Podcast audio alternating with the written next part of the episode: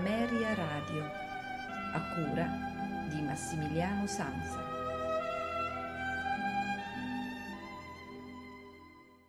Buonasera, benvenuti alla puntata del venerdì che conclude la settimana con i notturni di Ameria Radio, puntata dedicata alla musica barocca, alla musica sacra in particolare. Infatti ascolteremo la messa a cinque voci di Giovan Battista Pergolesi e il Beatus Vir di Niccolò Iommelli.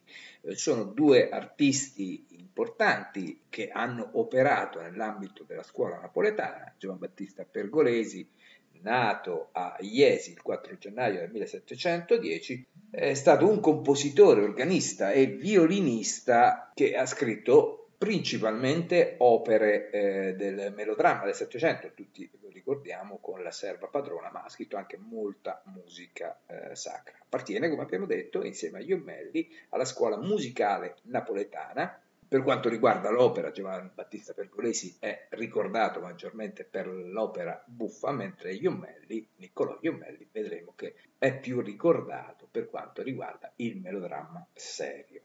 Pergolesi ha una eh, curva artistica piuttosto breve, infatti eh, lui ha vissuto solamente 26 anni infatti è nato nel 1710, come dicevo, a Iesi ed è morto a Pozzuoli il 16 marzo del 1736, quindi a 26 anni da pochissimo compiuti. Se in vita, nonostante i numerosi riconoscimenti, la fama di Percolesi era quasi esclusivamente limitata all'ambiente musicale napoletano e romano, non deve sorprendere che questa figura di compositore morto, come già detto, giovanissimo, con una eh, parabola artistica di soli 5 anni, è tuttavia in grado di lasciare una manciata di composizioni indimenticabili, abbia potuto suggestionare poeti ed artisti che nel corso dell'Ottocento ne reinterpretarono la figura in chiave romantica. Tuttavia, già alla metà del Settecento Pergolesi era immensamente più noto di quanto non fosse stato in vita come accennato, le numerose stampe delle sue composizioni iniziarono a diffondersi in tutta l'Europa, interessando autori come Johann Sebastian Bach, che addirittura scrive sulla musica del celebre Stabat Mater il Salmo 51, modificandone solo la coda dell'Amen. Come già detto, eh, questa sera di eh, Giovanni Battista Pergolesi ascolteremo la messa a cinque voci nelle eh, classiche parti. Kyrie, Largo, Criste, Fuga, Gloria, Laudamus, Grazia, eh, Largo, Allegretto Presto, Domine Deus, tempo giusto, qui tollis largo staccato andante, quoniam cum sancto spiritu largo allegro ad interpretarlo ed eseguirlo è l'ensemble Turicum eh, diretti da Luis Alves de Silva e Mattias Weibel, eh, esattamente direttori sia del coro che dell'orchestra. A tutti un buon ascolto e ci risentiamo al termine della messa a cinque voci di Giovanni Battista Pergolesi.